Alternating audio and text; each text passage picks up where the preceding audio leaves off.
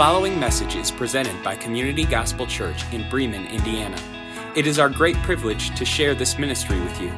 We in no way intend for this to be a replacement for the local church. It is our prayer that this would serve as a resource to help make Jesus Christ known in our congregation and other congregations gathering across the world. For more information about Community Gospel Church, visit www.communitygospelchurch.com.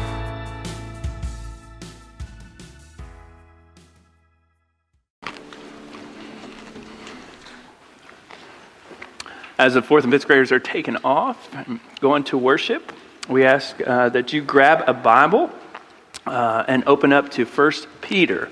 Uh, go ahead and grab your Bible or electronic device that has a Bible on it. 1 Peter. Uh, I preach out of the English Standard Version of the Bible. I think it's more uh, word for word.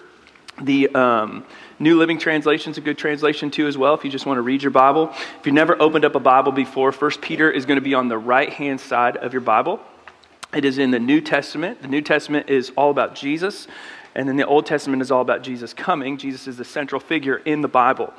Um, big numbers are going to be the chapters, and then the smaller numbers are going to be the verses. And if you have never looked at the Bible before ever, uh, it's in the New Testament at least. Um, there's four books called the Gospels uh, Matthew, Mark, Luke, and John. They walk through Jesus' life, what he um, was like, what he did then his death and then his resurrection is hit on another book called Acts. And Acts is actually a continuation of the Gospel of Luke. And then you get after that into all these letters on how the church should function. Jesus leaves and he essentially says, Hey, this is how you should function as a church and what it should look like for you when you gather and all of those specific things. So there's a lot of kind of ways that we live. It's not rules and regulations anymore in regards to the Old Testament law. Now we're under this thing called grace. And as we look at grace, we realize that grace causes us to conform to the image of Christ. We want to live like Jesus Jesus lived because he was perfect in every way. He was 100% God and 100% man who died on the cross for our sins. And the Bible tells us that Jesus, when he died on the cross for our sins, his sin was a propitiation, a proper sacrifice. That those who would confess that they're sinners and believe that Jesus' blood covers their sin and trust him in faith would be saved. And that's where we get salvation from, okay? And so um, we're looking at this letter from Peter, and Peter is uh, an apostle, one who has actually seen Jesus. He spent time with him, and his name was Simon before it was Peter. He was a fisherman, he had a real successful fishing business, and then Jesus kind of calls him from the fishing business to do something uh, extraordinary. So he goes from ordinary to extraordinary, he goes from common to uncommon, and Peter says, Hey, what Jesus did for me, he can also do for you. And so he writes us this letter. Uh, originally, this letter is going to be for the five people or, or um, groups that are scattered, and this is in verse 2 of the very first chapter, in dispersion. They're all over the place. And we realize the same is true for us today. We're all over the place. Uh, Christians are gathered all over the world. And so it starts from that specific place and then it goes uh, to us all. We've already talked a little bit about this verse um, from the first couple of verses, and then we looked at verse 3. The New Testament is written in Greek, the Old Testament is written in Hebrew, and verse 3 all the way to verse 12 is one sentence in the Greek. Okay? So there's some truths that are going to overlap. So if you're looking at that and you're thinking, man, there's some things that we've already discussed and talked about, that would make sense because it's a big run on sentence. So the first two verses we see are going to be the introduction to the letter. Then Peter's going to kind of go on this big, huge uh, sentence, and he is going to talk about how great it is that we are saved from our sins. And he says, Jesus is our living hope. He's not dead, He's alive. He is working in and through His people. He is operating in a way that um, is so extraordinary and it causes us to really uh, be overwhelmed over the fact that we have received this great gift. Now, speaking of gifts, um, I know Christmas has passed and we're looking into warmer weather. Oh, how unfortunate. Uh, my wife gets really uh, depressed when the snow leaves. I get really depressed when the snow comes. And so we work out well together, all right? And uh, I know Christmas is left, but think about um, when you get a gift. Have you ever gotten a gift and thought to yourself, man, this gift uh, on the surface just doesn't have really any significance to you?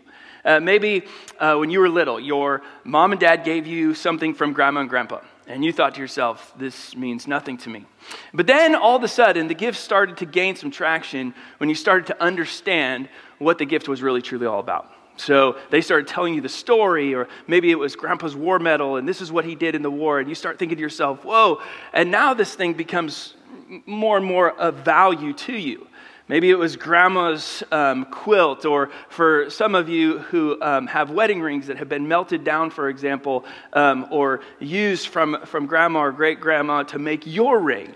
Or maybe you actually have that ring and you hear the story about that and you think to yourself, whoa, this is amazing. This gift is something that I truly treasure. The same happens in regards to salvation. We don't really understand what we have when we first come to know Jesus. It takes us a while to really understand and unpack these truths. And once we start to unpack them, once we start to look at them in a new light, it changes our life in a very radical way.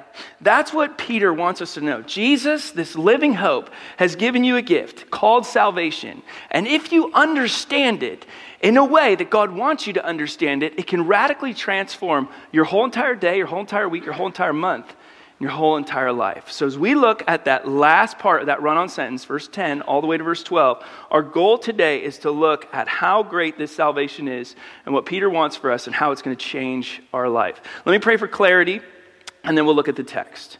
Heavenly Father, uh, thank you for the opportunity to gather, to preach, and to teach your word. thank you that you use broken vessels like myself uh, to give this truth over. And that you've given us uh, the truth of the gospel, that you came, died, and rose again, and that we can validate that through history, and we can see your truth also lived out in the lives of your followers. God, as I approach your word this morning, I ask that you help me be clear and that the Holy Spirit would speak in such a way uh, that He either convicts us of our sin and we turn from ourselves into a relationship with you, or if we already know you, that this causes us uh, to radically transform our life so that we would uh, continue to become more like Jesus and see that when we do those things, we have peace and joy, and we have the opportunity to know a life uh, that we didn't know before. God, work in and through our time here together. May it be honoring and glorifying to you. It's in your name we pray. Amen. All right, 1 Peter chapter 1, verse 10. This is what it says. Concerning this salvation. There it is concerning this salvation, concerning what you know that God has done for you. Christ came, Christ died, Christ rose again. The prophets who prophesied about the grace that was to be searched and inquired carefully.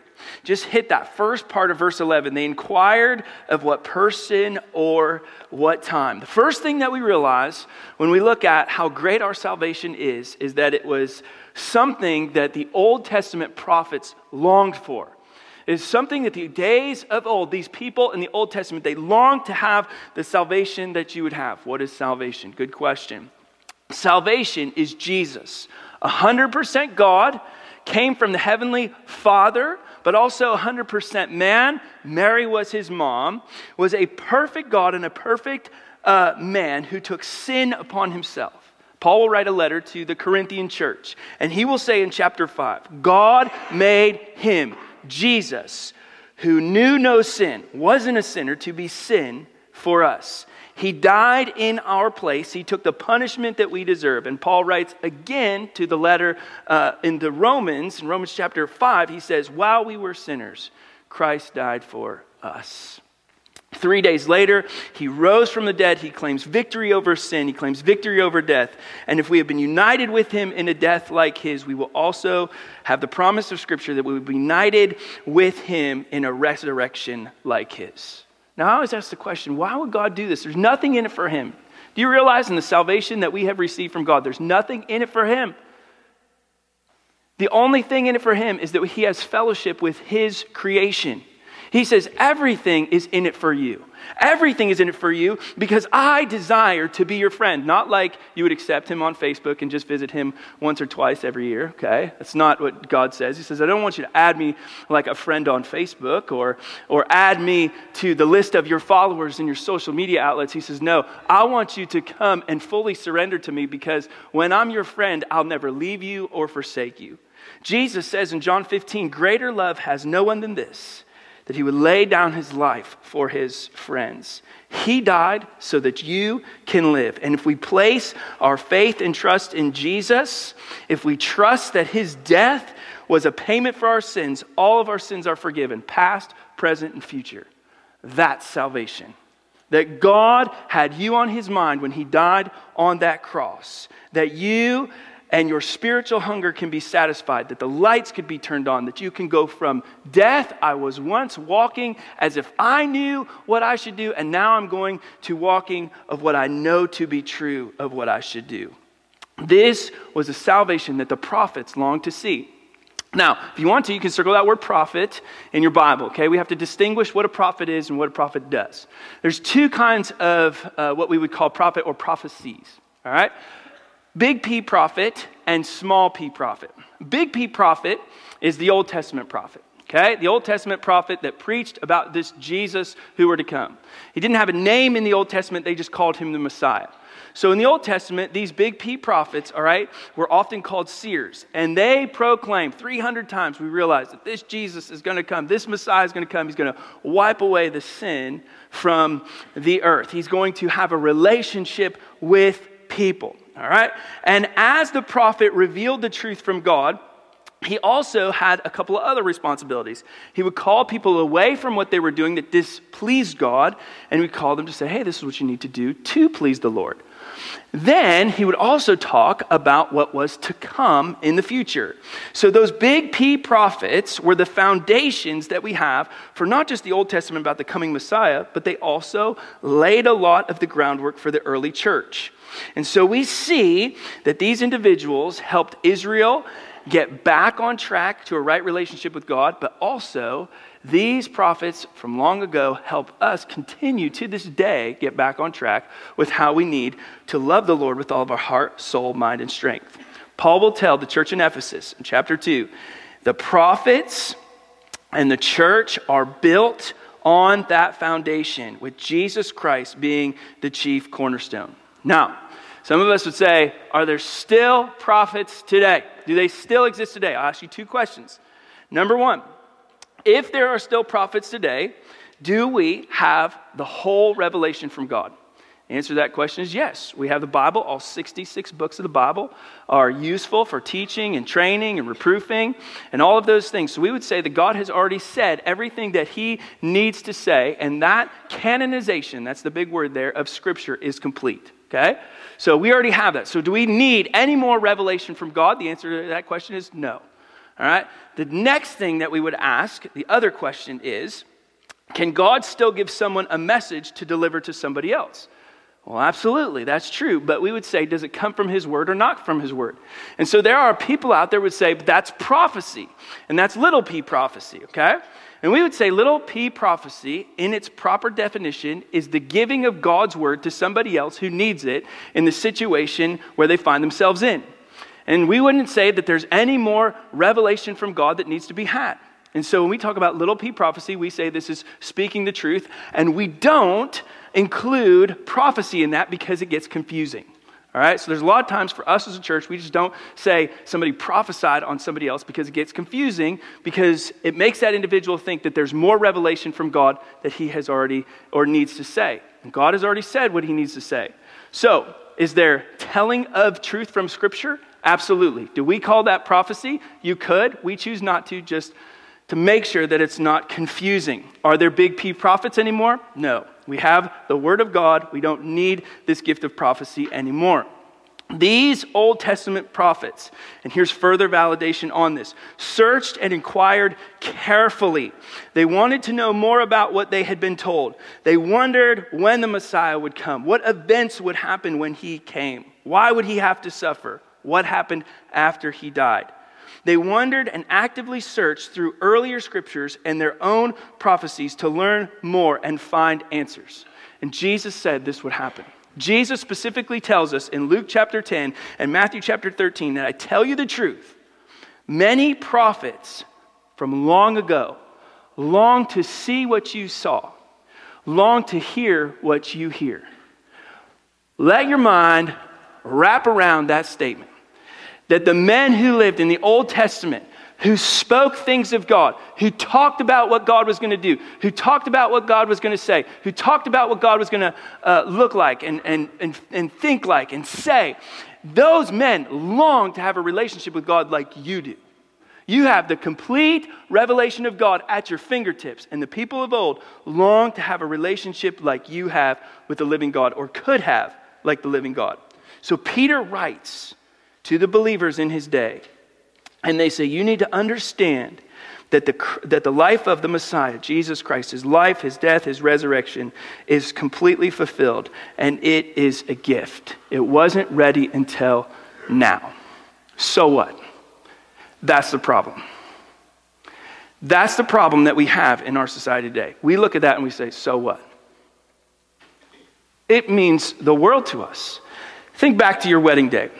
And let's say that you're if you're not married yet, the best is yet to come. Let's say that your mom comes in and she looks at you and she says, Darling, I can't wait to give this to you. And she's got a box in her hand. And she opens up that box and she pulls out some item that had been passed down from generation to generation to generation to generation. And she looks at you and she says, This gift is for you.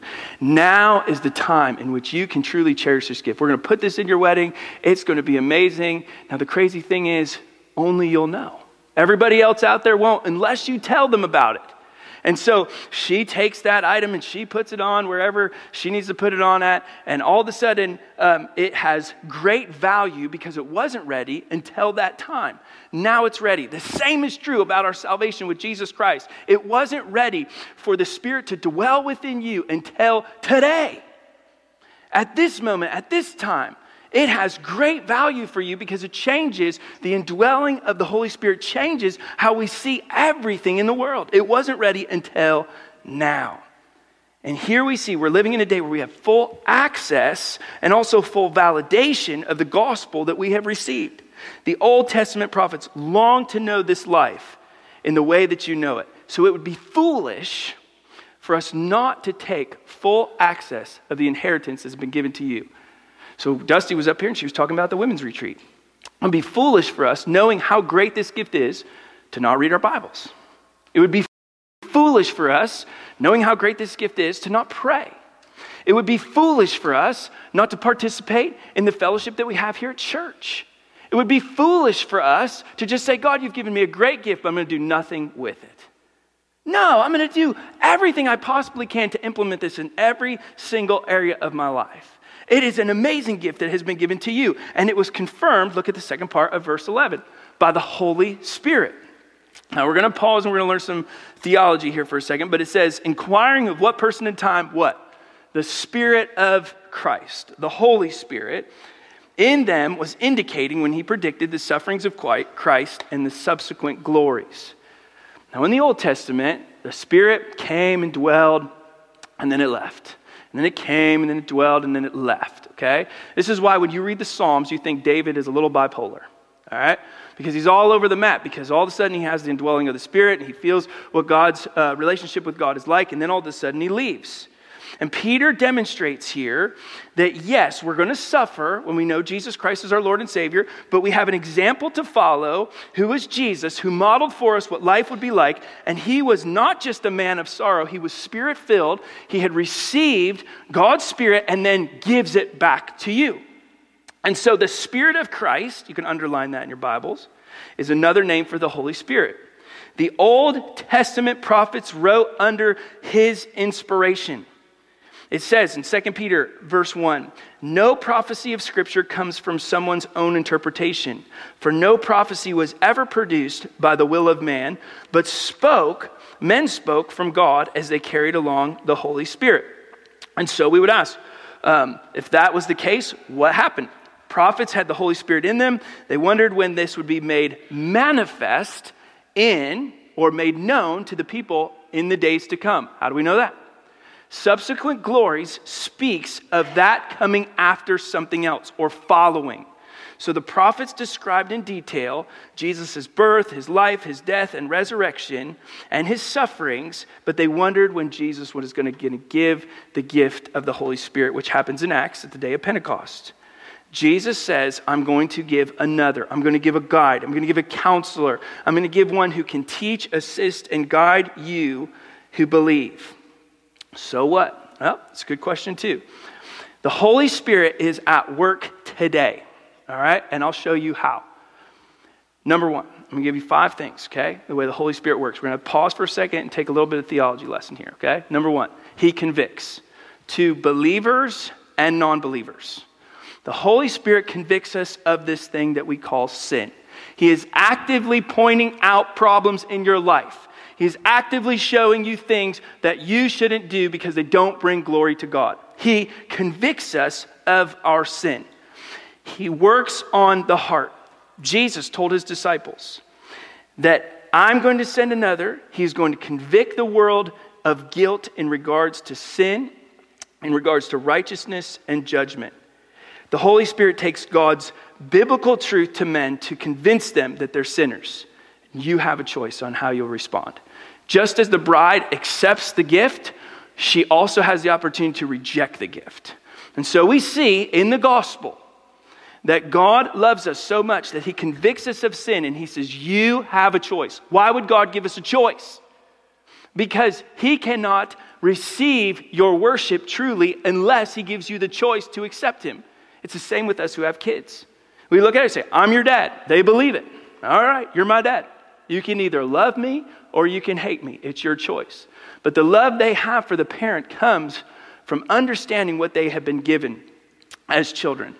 So, to non believers and believers, he starts at the conviction process. Wrap your mind around this.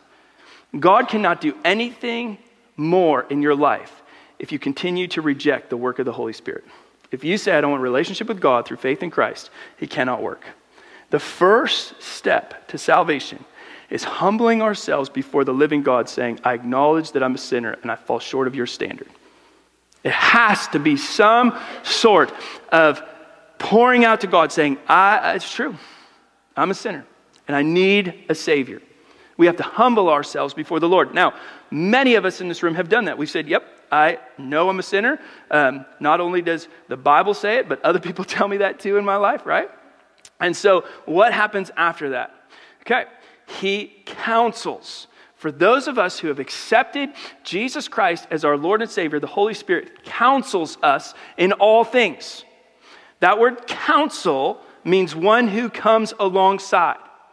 And we see in the work of the Holy Spirit, He encourages us. It's often received well, but ready for this? It's oftentimes something that hurts a little bit.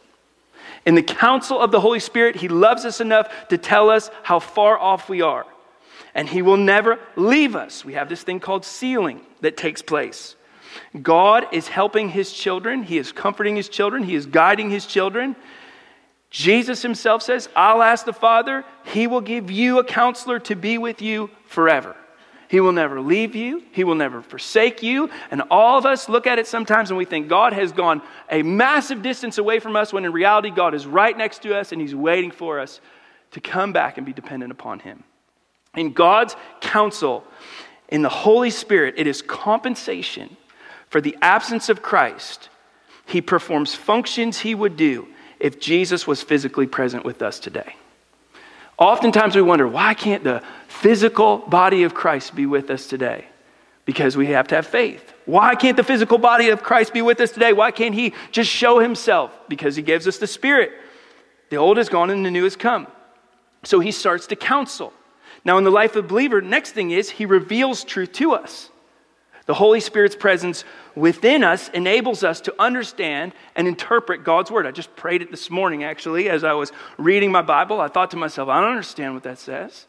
And I said, God, is there any way that you could reveal that truth to me? And I texted a, a, dear brother of mine, and he texted me back, and he says, This is exactly where you need to go. And a New Testament passage linked with an Old Testament passage. And before I know it, whew, it was amazing. Light bulbs turned on. Okay? Jesus tells us that this Holy Spirit, when He comes, He will guide you in all truth. He will reveal what is called the whole counsel of God, making all things clear in regards to how you are to worship, how you are to think, how you are to participate in the church, how you're to love your wife, how you're to love your kids, how to love your coworkers. The Holy Spirit shows us exactly what we need to know in regards to all things. He makes it clear for us. Now, I tell college students this all the time because when they study for a test, they usually miss uh, questions on the test because they overthink. Have you ever overthought something? Have you ever overthought something in such a way where you think to yourself, man, I got it wrong because I overthought something? In God's word, his whole goal as a loving God is not to trip you up. It's just to make you aware that it could be that simple.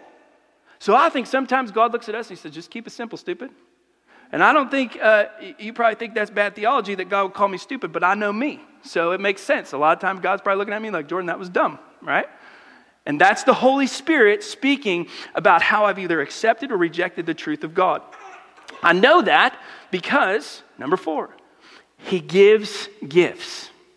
So He convicts, He counsels, He reveals truths, and He gives gifts. Romans or 1 Corinthians 12 describes all these gifts that are given to believers so that we can participate in the family of God. Everybody has a function. It's much like uh, in my house when we have dinner. Everybody has a function. Somebody's got to get plates, somebody's got to set the table, somebody's got to make the food, all that other stuff, right? Somebody's got to eat the food, right? All that stuff, okay? Everybody has a function bringing to the table. And so all gifts are Holy Spirit given so that we may be Christ's ambassadors to the world, showing forth his grace and glorifying him. Now just think about this, all right? If you have poor self esteem, you're sitting there looking at it, you're like, man, I just don't think I'm that great. Hold on a second. God looks at you and he says, Not only do I think you're great, okay, I think you're wonderful because I'm giving you a gift that Old Testament prophets long to have. But not just that, I'm going to give you a spirit that is my spirit, and it will speak to you in a way that nobody's ever spoken to you. It will counsel you, it will reveal truth to you, it will give gifts to you, and the last thing, you will be able to produce fruit. The reason we find ourselves so completely devastated in this life is because we are on the wrong vine. We have attached ourselves to the secular vine and we think, man, that's going to produce fruit in our life. When we really need to be on the spiritual vine, which is Christ, who has given us this gift of the Holy Spirit. The more you depend on me, the more you allow me to work in and through your life, the more you'll know what true love is. Love is seeking the other person's best. You find yourself oftentimes completely unsatisfied in Christ because you've been seeking yourself and not the other person's best, whether that's a marriage or kids or coworkers or family members, whatever the case is. He says, You'll know joy, not happiness. Happiness is fleeting, happiness is a worldly thing. Joy, though, comes in the morning when we have this Holy Spirit. You'll know peace in times of pain, in times of crisis, in times of sickness. You'll be calm. You'll start acting ways that you didn't even think you could act because of the Holy Spirit who dwells in you. You'll know patience. I'll never forget the first time I was patient with somebody when I came to know Jesus. I thought to myself, that's how I know God exists. You'll know kindness. You'll know goodness. You'll get to a spot in your life when you know Jesus Christ is your Lord and Savior. Somebody will do something that will cause you harm. You look at them and you go, no big deal. Can you imagine that? And you'll surprise yourself. You'll think to yourself, how did I get here? How did I get to that point? It's because Christ has dwelled in me and I've given him full access to my life. You'll know faithfulness. You'll be gentle. You'll be self controlled. And if those things are not manifesting in your life, church, let me just ask you a really hard question. Are those things not manifesting in your life because A, you don't know Jesus Christ as your Lord and Savior? You've never really confessed that you're a sinner and believed in Jesus Christ as your Messiah, the Savior. Or B, because you've been seeking the things of yourself and not what is hidden in Scripture. Oftentimes, we get to a spot where we are not full of the Holy Spirit because we have not feasted off the Holy Spirit. Our flesh is incapable of producing fruit. It is impossible for me as a human being outside of the body of Christ to produce any fruit. Now, here's the other thing I know to be true. Half of the spiritual disciplines, what God calls me to do, spiritual disciplines what God calls me to do, I can do solo. The other half, I need you people. I need the church. I got to have the church in order to accomplish all the spiritual disciplines and be full of the Spirit of Christ. The Spirit of Christ, the Holy Spirit, is yours. And it makes salvation so great. The more you start to unpack it, the more you start to see what God has in store for you, you realize this is a great gift. Old Testament prophets, they long to have this. But not only that, the Holy Spirit has truly confirmed it in me. I know that Jesus Christ exists because I know who I was 10 years ago and I know who I am today. I know the amount of work that still needs to be done, but I know that God is working as well. Now, he doesn't stop there, though. Look at verse 12. This is really interesting. You get more theology that comes out here. It was revealed to them, Old Testament prophets, that's them, okay, that they were serving not themselves.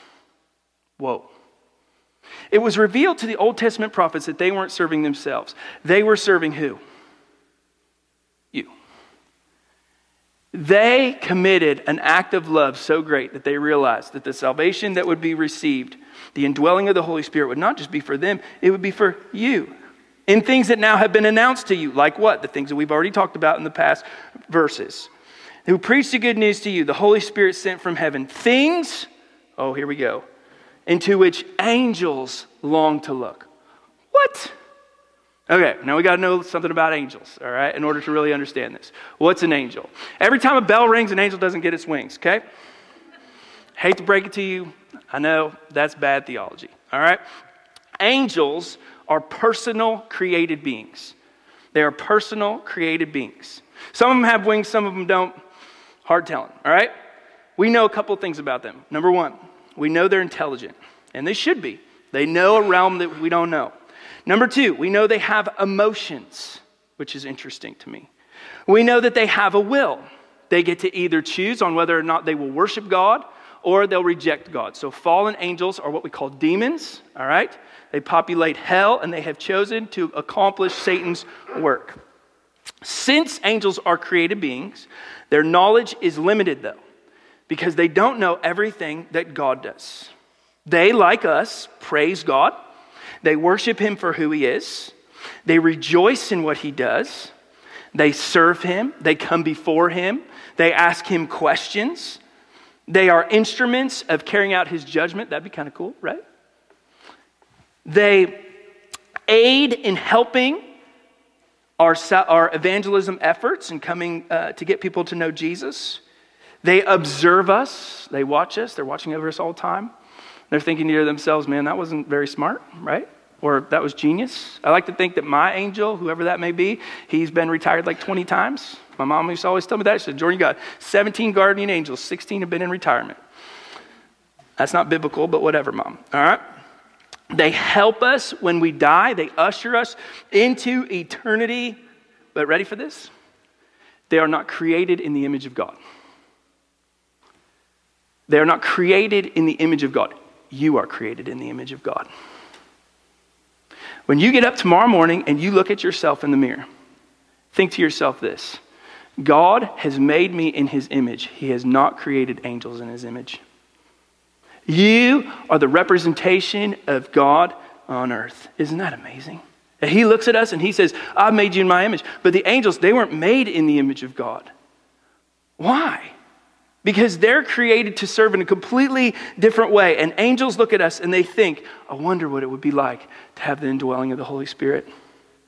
I wonder what it would be like to confess that Jesus Christ is the Savior and He died out on the, uh, on the cross and the old is gone and the new has come. Think about the conversations that angels have every day. They think to themselves, man, what I wouldn't do to be human, what I wouldn't do to be a follower of Christ in that capacity. They cannot become like us, and we cannot become like them. If somebody looks at you and says, when you die, you become an angel, say, I don't want to be an angel. There's no way you could pay me to be an angel because they don't have the indwelling of the Holy Spirit within them that has confirmed the salvation for those of us who have believed.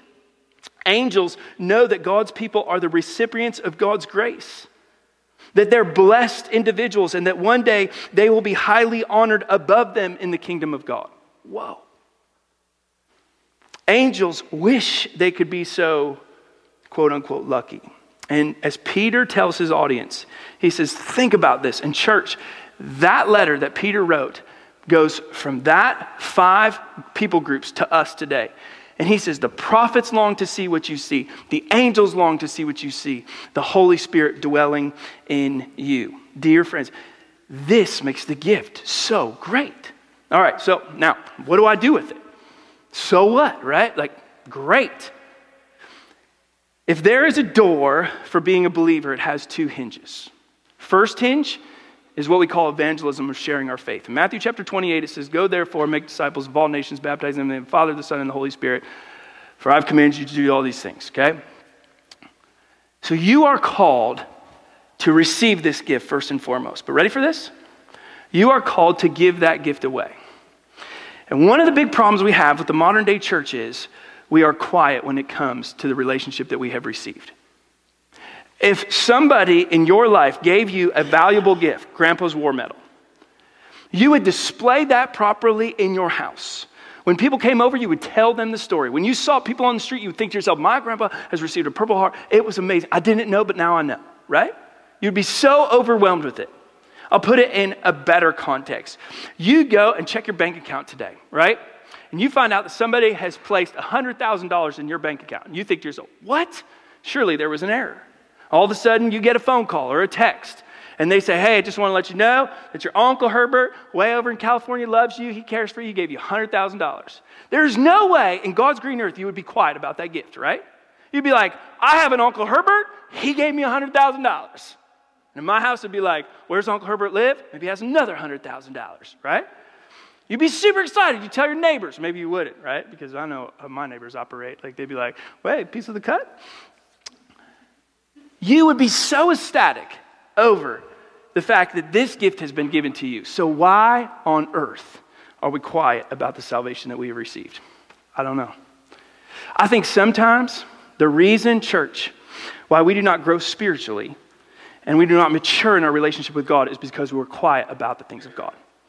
Evangelism is not just an opportunity for somebody who's far from God to come to know God in a relationship through faith with Jesus.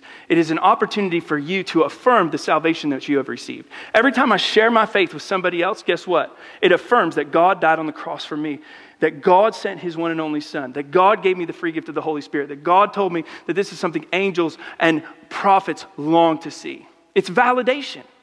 God says, I want you to talk about it because it validates it. So, evangelism is the first hinge. We have the opportunity to share our faith because it gives somebody the opportunity to make a choice themselves. But number two, it validates what we know to be true. God says, I want you to share this over and over again because it helps you understand. And you start everything to yourself, well, what is my salvation? What, what all does it contain? Little blue bookmark in front of your pew. Go ahead and take that, put that in your Bible, memorize that. Make sure that you have the opportunity to communicate it. Number two, is the second hinge. The second hinge of the door of a believer is edification. And we do not point people back to the salvation we have received. We are quiet about this too, as well.